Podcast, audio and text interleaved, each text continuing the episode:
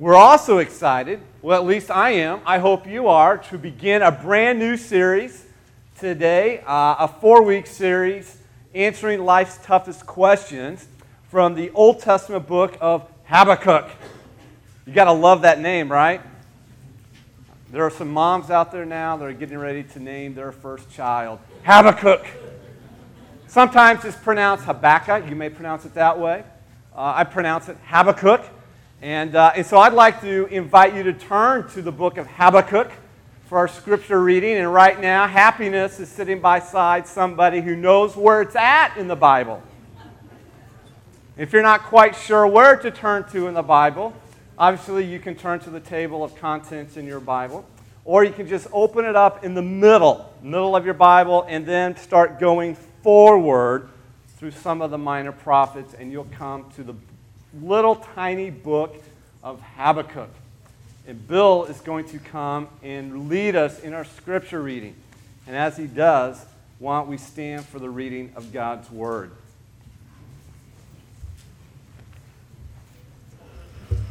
So, a question that I had is how, is, how are we going to find out God, uh, how to answer toughest, life's toughest questions from a minor prophet who lived 2,500 years ago. But we're excited to find out what our pastor has to say for us. Uh, right, Bill. How he has to teach us. So, reading from Habakkuk, uh, chapter 1, uh, let's join together. The burden which the prophet Habakkuk saw, the prophet's question to the Lord O Lord, how long shall I cry, and you will not hear? Even cry out to you violence, and you will not save. Why do you show me iniquity and cause me to see trouble? For plundering and violence are before me. There is strife and contention arises. Therefore, the law is powerless, and justice never goes forth, for the wicked surround the righteous. Therefore, perverse judgment proceeds. The Lord replies to Habakkuk Look upon the nations and watch. Be utterly astounded, for I will work a work in your days which you would not believe, though it were told you. For indeed I am raising up the, the Chaldeans, a bitter and hasty nation, which marches through the breadth of the earth, to possess dwelling places that are not theirs. They are terrible and dreadful. Their judgment and their dig- dignity proceed from themselves. Their horses also are swifter than leopards, and more fierce than evening wolves. Their chargers charge ahead. Their cavalry comes from afar. They fly as the eagle that hastens to eat. They all come from violence. Their faces are set like the east wind. They gap- gather captives like sand. They scoff at kings, and princes are scorned by them. They deride every stronghold, for they heap up earthen mounds and seize it. Then his mind changes, and he transgresses. He commits offense, ascribing this power to his God. God in heaven, we praise you and thank you for your written word its guidance and instruction to our life is uh, so valuable and essential to every, uh, everything that, uh, that we uh, live for. And Father, we um, ascribe greatness to you and to your word, and we ask that you would speak to us through this tiny uh, minor prophet, Habakkuk, and, and how he um, questioned you, but yet you responded. And God, I pray that as we question you, you would, uh, you, we would seek out to you uh, your word and your answers that are found in your word uh, to provide comfort and guidance in our lives. In Jesus' name I pray, amen.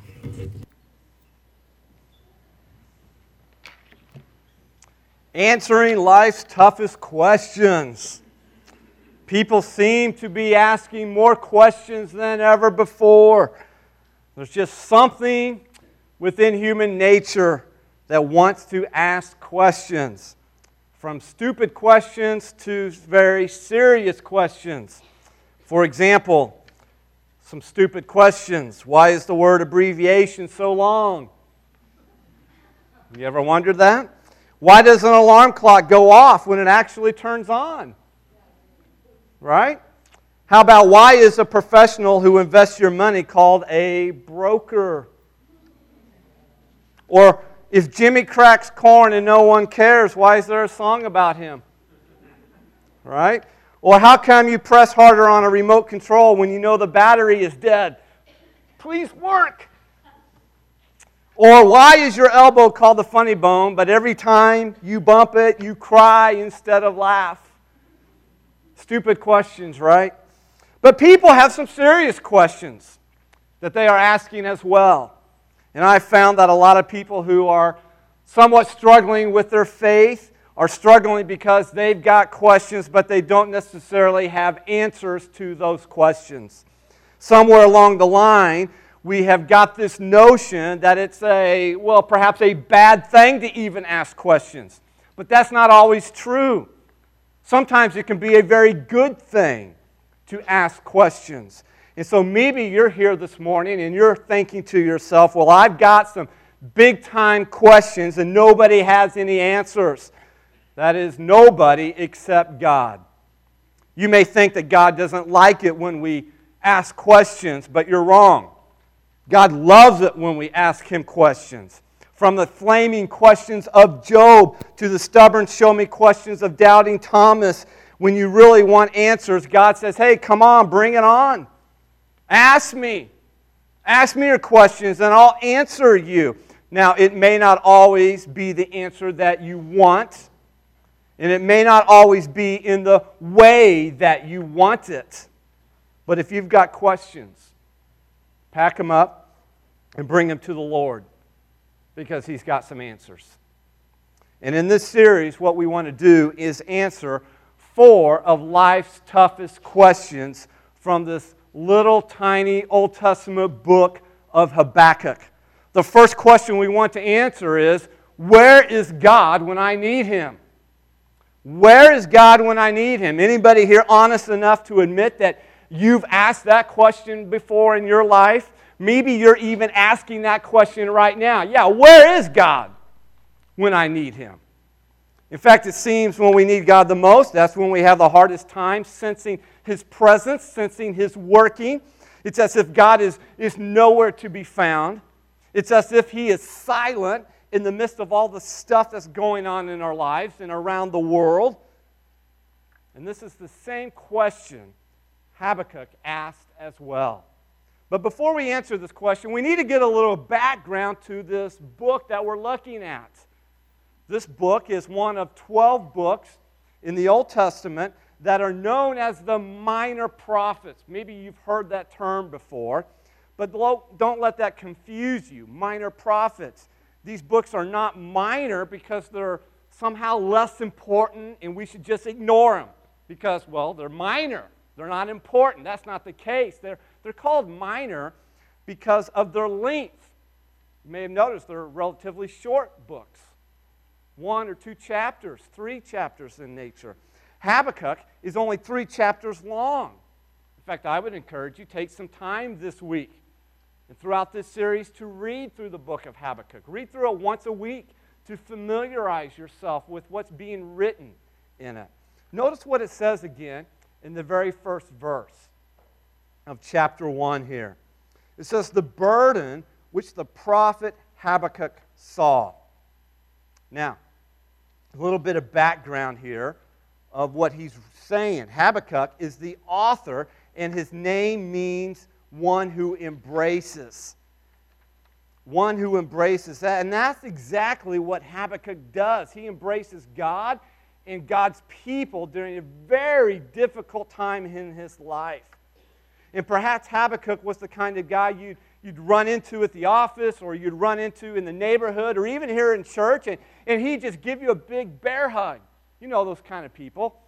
Other than his name, though, we know very little about this dude. He doesn't give us any information about himself, and he's not mentioned anywhere else in the Old Testament. Another background point here Habakkuk wrote this book around 609 BC. 609 BC, leading up to the Babylonian captivity of Jerusalem and God's people in Judah. Habakkuk lived during the time of King Josiah.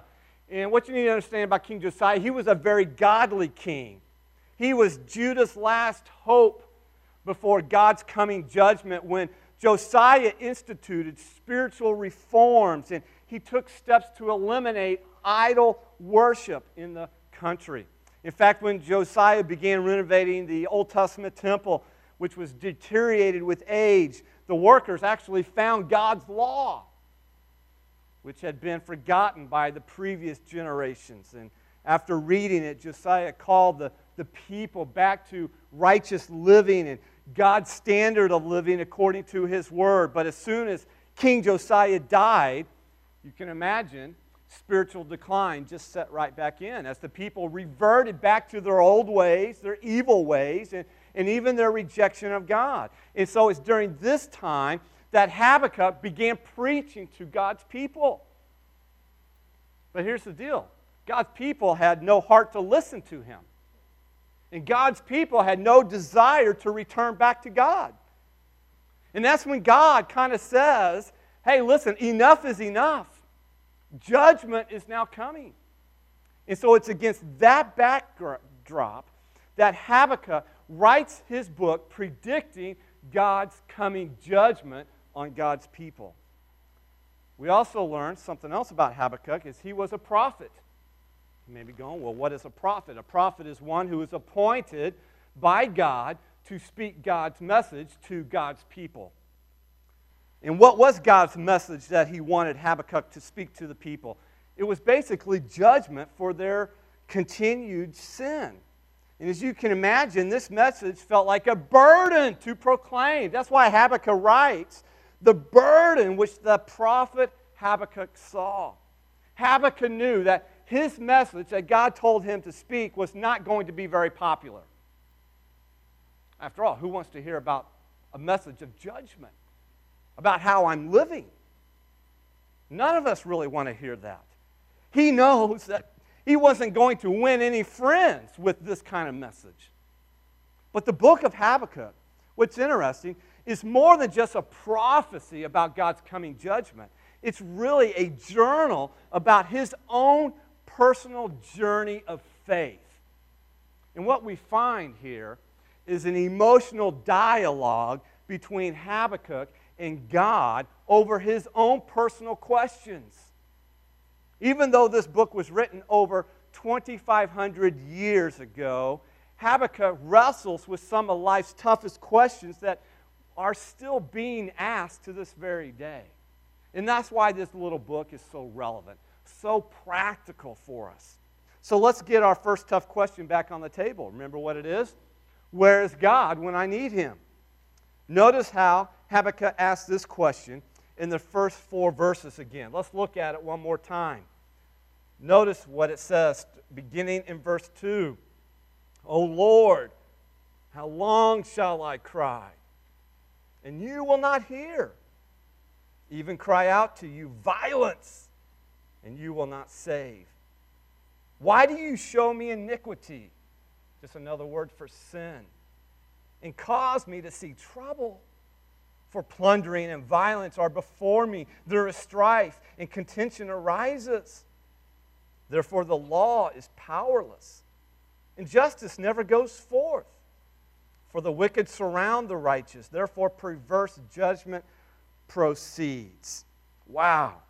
Habakkuk is throwing some pretty tough questions up to God, and he's holding nothing back. And what we see here is basically a four part complaint about God's silence. He's, he's like, God, where are you? Why aren't you speaking to this issue? Can't you see what's going on with your people? I need to hear from you. And now, not later. You ever felt that way about God? You ever complained about God's silence in your own life? Then join Habakkuk here, because that's the way he's feeling. Look at this four part complaint about God's silence. The first complaint, number one, Habakkuk is basically saying, Hey, my prayers are unanswered. My prayers are unanswered. He cries out in verse 2, Oh Lord, how long shall I cry and you will not hear? Now, that word cry it's not like a baby crying, although it may involve some tears. Rather, it means an, an intense welling out of desperation, like, why is this happening to me? And we've all been there. We've all cried out that. Why is this happening in my life?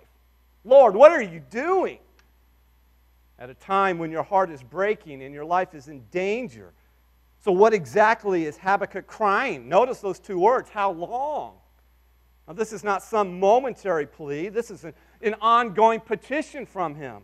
He's been praying maybe for weeks or even months or maybe even years without any answer from God. And maybe you feel the same way and you're asking, man, how long am I going to have to keep praying the same thing over and over again and God's not answering my prayers? It seems as if God is silent and He doesn't hear me. Well, this is a good time to stop and be reminded that God always answers prayers in one of four ways. Notice this in, coming up on the screen. First of all, God may answer what? He just may answer what? God's first answer may be, What? Are, are, are you talking to me? Because I don't hear you. You say, How can you say that, Bruce? Well, when you go to Psalm chapter 66, verse 18, it says this I regard iniquity, if I regard iniquity in my heart, that is sin, the Lord will not hear me. If I have unconfessed sin in my heart, in other words, if I have an area of impurity or disobedience in my life, and I'm praying to God, God's like, Are you talking to me? Because I'm not hearing you. Understand, God does not hear the prayers of His people, of His children, with unconfessed sin in their life. The only prayer that He will hear from us in that situation is God, please forgive me. I am wrong. I have sinned. I need your forgiveness. He hears that prayer. So, how many of our prayers go unheard because we don't humble ourselves and we don't ask God for forgiveness when we sin before Him? So, the first answer may be God is answering. What? You're right, I'm not hearing you. I'm not, I hear you, but I'm not answering that. The second prayer or answer may be no. God may answer no. God, will you do this? No. God, will you fix my husband? No. God, will you change my wife? No. God, will you get me out of this job? No. Sometimes God just says no. Why?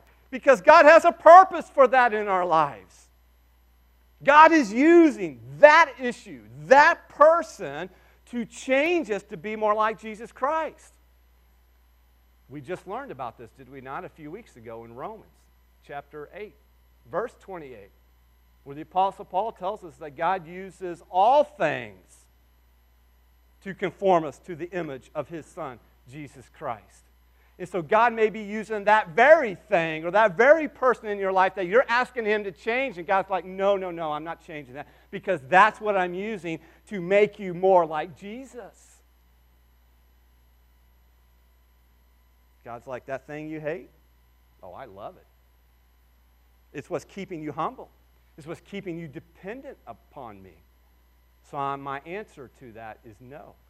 A third answer, God may say yes. Sometimes, even before we can finish praying, God says, Yep, done deal.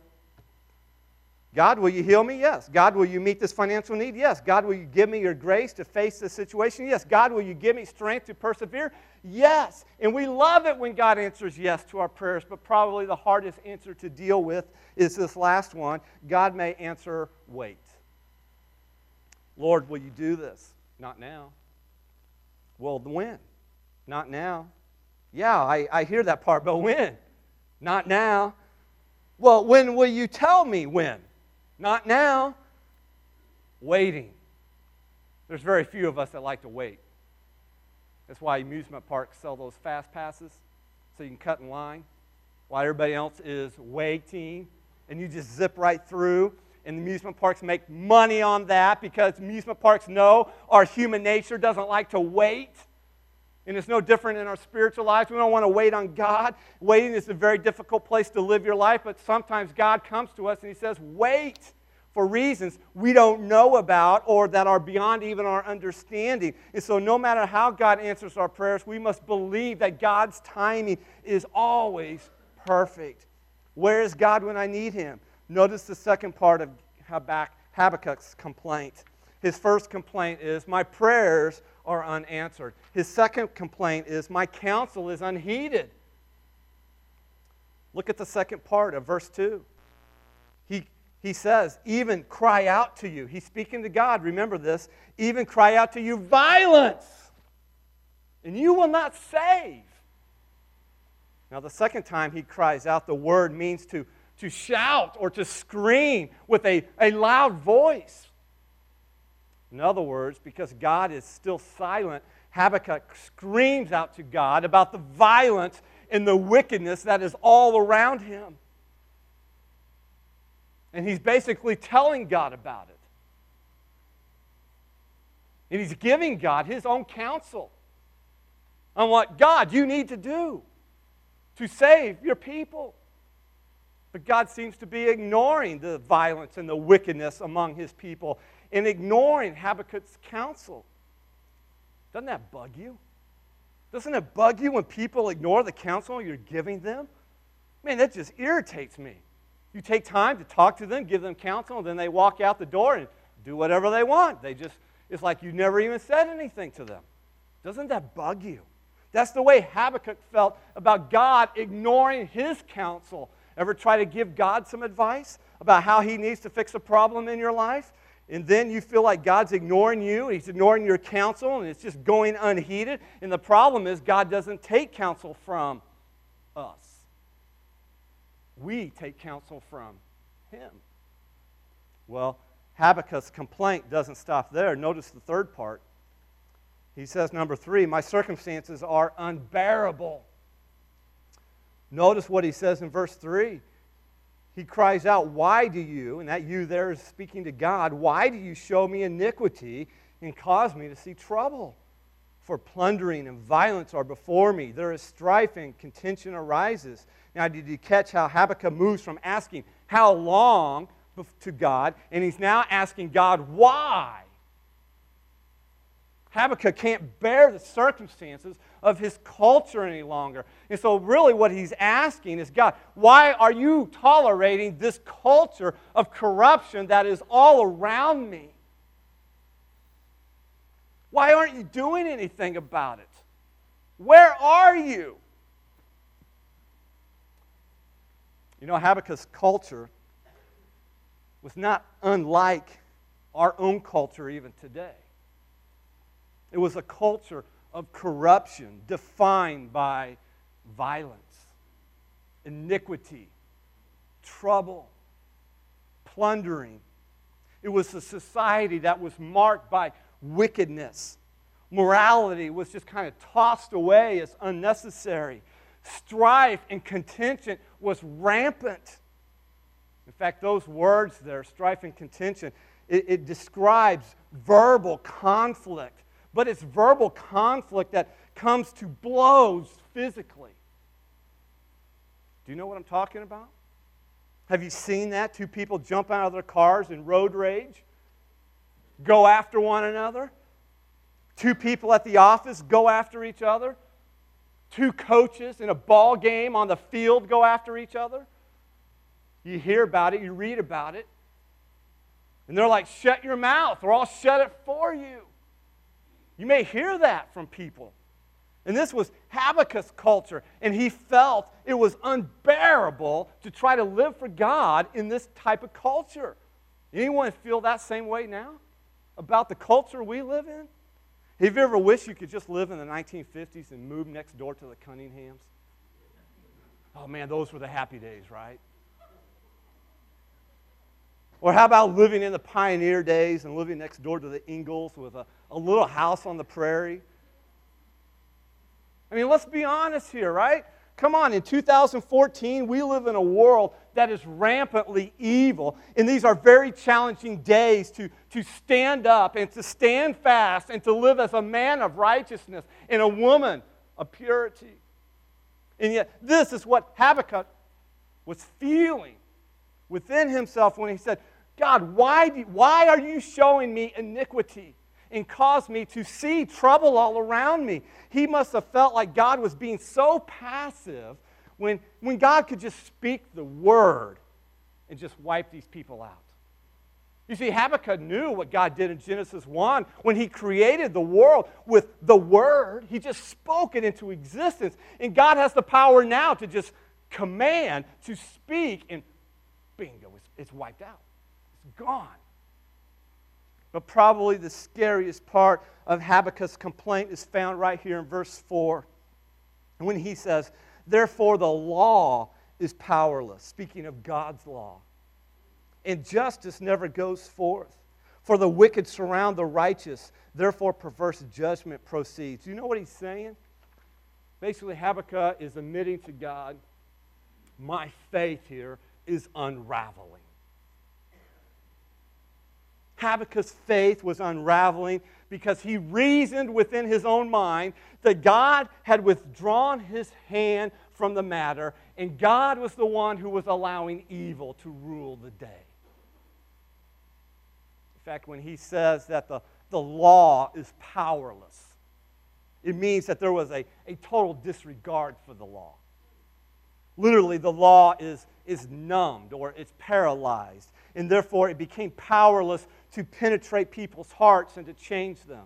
In other words, Habakkuk was saying, God, I know you have your law, but the people just don't give a rip about it. And you don't seem to care what the wicked surround the righteous, and, and that the perverse judgment is ruling the day. You ever feel that way about our culture when you watch the news on the internet? Or where you work, or even where you live? Can cause your faith to kind of just unravel a little bit.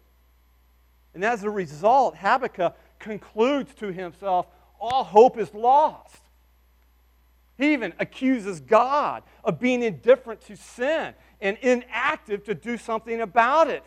Because right now, he's saying to himself, My prayers are unanswered. My counsel is unheeded. My circumstances are unbearable, and my faith is unraveling. In essence, Habakkuk asks one of the toughest questions in life Where is God when I need him? But then we come to verse 5. Oh, verse 5 is awesome. Verse 5 is the turning point in these first 11 verses. Verse 5, everything pivots. It's God's turn now to set the record straight. We're done with Habakkuk's wrong impressions and the way that it seems. And, and God now kind of steps to center stage and he takes the microphone and he says, Listen up. No, no, no. That's the way you think it is, but here's the way it really is. Look at verse 5 and notice what God says. He says, Look among the nations and watch be utterly astounded. For I will work a work in your days which, we, which you would not believe, though it were told you. Now, we'll come back to this verse in a moment because it is the key verse in God's answer to this first question. But for now, look at the work that God is doing in the rest of these verses here, 6 through 11. In verse 6, what's God doing? Look at it. God says, For indeed I'm raising up the who? The Chaldeans. And you're like, all right, who are the Chaldeans? Oh, the Chaldeans. They were a very, very wicked people who were part of the Babylonian Empire. And God says here that He's raising them up to bring judgment on His people. Can God do that? Of course, God can. He rules over all the nations of the world, including evil nations who oppose him. Verse 6 describes them as a bitter and hasty nation which marches through the breadth of the earth to possess dwelling places that are not theirs. In other words, they are bitter or revolting and had an unquenchable appetite for conquering new territory and taking captives their conquerors. Verse 7 says, They are terrible and dreadful. Their judgment and their dignity proceed from themselves. In other words, these people, the Chaldeans, they had a reputation for being barbaric and ruthless, striking fear in the hearts of their enemies. They were a law unto themselves, and they didn't care what any other nations thought about them. In verses 8 and 9, God uses a number of pictures from nature to describe the Babylonians' military superiority and the barbaric treatment of their captives. Verse 8 describes them as these, these fierce animals. Look what it says. Their horses are also swifter than leopards. Now that's fast. And more fierce than evening wolves. And basically, wolves who are on the hunt capture their prey in packs. Their charges charge ahead. Their cavalry comes from afar. They fly as the eagle that hastens to eat. And then verse 9 describes them as a desert wind. They all come for violence. Their faces are set like the east wind. They gather captives like sand. In other words, sand, you don't count itty bitty pieces of sand, do you not? It's too numerous to count. And that's the way their captives were. That's how conquering they were. Can anything then stop the Babylonians? Well, certainly God could stop them, but He was the very one who was raising them up. And that's why it says in verses 10 and 11 look at this. They scoff at kings, and princes are scorned by them. They deride every stronghold, for they heap up earthen mounds and seize it. Then his mind changes and he transgresses. He commits offense, ascribing this power to his God. Not speaking of God Almighty, God Most High. In other words, what we're seeing here is that nothing human could hinder the Chaldeans' progress in conquering people and nations. The Babylonians had no respect for authority, whether kings or generals. They, they laughed at gates and walls as they built their siege ramps and captured fortified cities. They worshiped the God of power and depended wholly on their own strength. And yes, God would judge the Babylonians too, as we'll see in the coming weeks. But for now, God, what's He doing? He's raising them up as an instrument in His very hand. God's going to use them. And that's the answer to our question Where is God when I need Him? And the answer is God's answer is listen, I am working even when you don't see it. Go back to verse 5 and look again at God's answer. He tells Habakkuk, and he tells us even now, he says, Look among the nations and watch, be utterly astounded, for I will work a work in your days which you would not believe, though it were told you. Here's our problem, and I include myself in this. Our problem is we lack confidence in God when we look around us and we can't see Him working. And so we cry out, Where is God when I need Him? And God says, Listen, I am working even when you don't see it. Think about it. Habakkuk was sounding off on God with all his complaints about God being indifferent and inactive. And all the while, what was God doing? He was working. He was raising up and preparing the Babylonians to do his work. But all the while, Habakkuk is wondering in his heart, God, where are you? What are you doing? And he's doing a lot, even though I don't see it. And so God says to Habakkuk, Look among the nations and watch. Be utterly astounded. That word astounded there, it's interesting. It literally means to be amazed or to be dumbfounded, astonished. Why? Because God says in the rest of verse 5 For I will work a work in your days which you would not believe, even if I told you. In other words, what God is saying the work that I am doing is so amazing, so incredible, and so unheard of that even if I told you about it, you still wouldn't believe it anyways. Here's the point. Here's where it all comes down to. If you could see what God was doing right now on about all the stuff that you're worrying about and wondering, where's God right now? You'd be like, no way. And God says, yes way. If God let you in on the work He's doing in your life and in the world around us, you wouldn't believe it. You wouldn't even be able to comprehend it all. I don't know about you, but I love that about our God. I love the idea that God is working more than I can see, more than I can ever comprehend with my little finite mind. So the question here is where is God when I need Him? And God's answer is I'm working even when you don't see it. Do you believe that this morning? I hope so because it's true. Now, let me leave you with a couple of lessons of hope. I want you to walk away here lifted up with hope in a God who is working even when we don't see it. He's working in your life, He's working in the world around us. God is not dumbfounded by what's going on in our world today, He's not puzzled by what is happening in your life. God is sovereign over all things, and He rules over all people, all nations, and He is working His plan of redemption to a fulfillment, as we learned in Romans 8, where He will bring His children all the way to glory in heaven. And until then, He wants to use us to bring more people in on that plan of redemption. And how we accomplish that is by a verbal witness and by a life witness of keeping our trust in God, persevering through these things. So let me give you some hope to do just that and know that God is working even when you don't see it with your human eyes. Because He's working behind the scenes so much of the time. Here's the first lesson I will never see God's work unless I wait on God. Understand, not everybody's going to see what God is doing. Not everybody's going to see his work. Only the people who wait for it. Wait. Oh man, now that's one of the most difficult things to do in the Christian life, as we already said.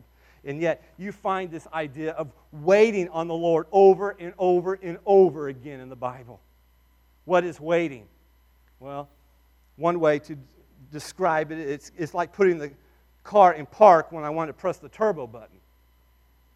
Psalm 46:10 says, "Be still and know that I am God." But instead of waiting on God, what is our tendency to do?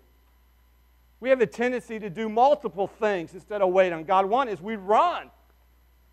We run ahead of God. We run from the problem. We run from relationships, all because we don't want to wait on God. And if you run, you will never see all that God wants to do in and through your life. We not only run, but we attack.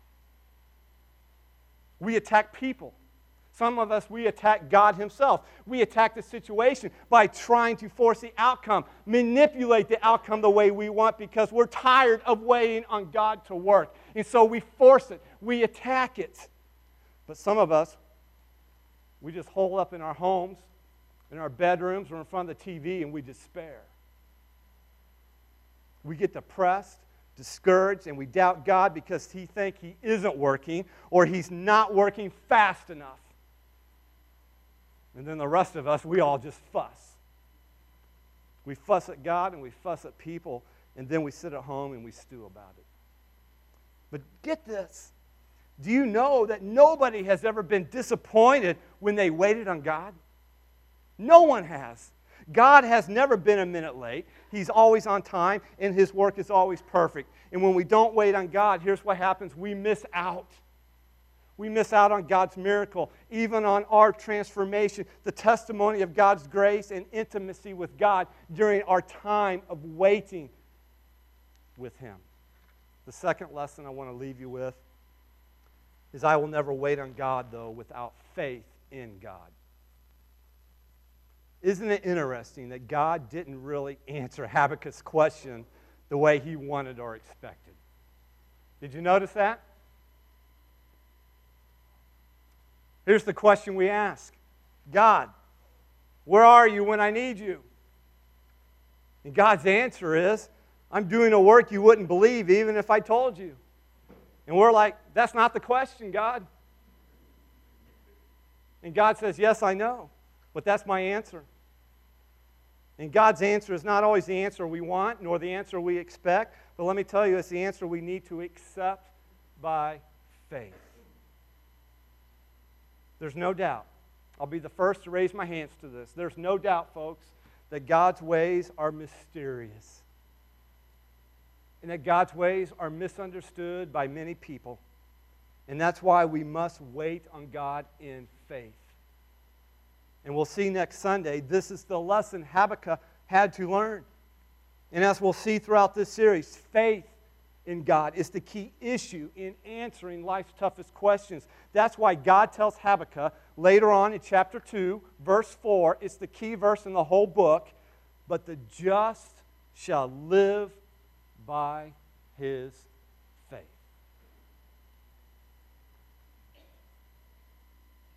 Listen to me, there are times, like Habakkuk, there are times in our life when we just need to embrace God in faith, no matter what. Even when God's set ways are a mystery to us. And here's the cool part when we embrace God in faith, God will embrace you. He will cling to you and He will hold you and He will love you. And so let me leave you with this one last thought here God can be trusted. Do you believe that? Listen, He's worthy of our highest confidence even when we don't see His working. We can wait on Him in faith. So, question Where is God when I need Him? And the answer is God is working even when I can't see it. I hope you'll take that home in your heart. Let's pray. Lord, we come to you this morning, and oh, how we need to be reminded of your working in our lives and around the world. Even when we don't see it, even when we don't sense it, even when it seems like you are so far away and you're so silent. But God, you are not.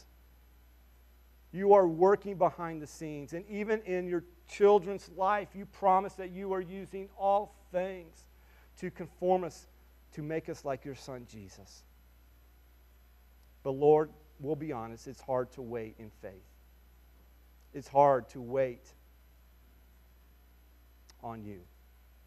And so we come to you pleading for your grace to do just that, to strengthen us and to strengthen our faith, to be diligent and to persevere, not give up on you, but to go out as your army, as your witnesses for your Son, Jesus Christ. And so now, as we come to this response time, Lord, I ask that you, by your Spirit, would do a work in our hearts. And that while we're sitting here, we would respond.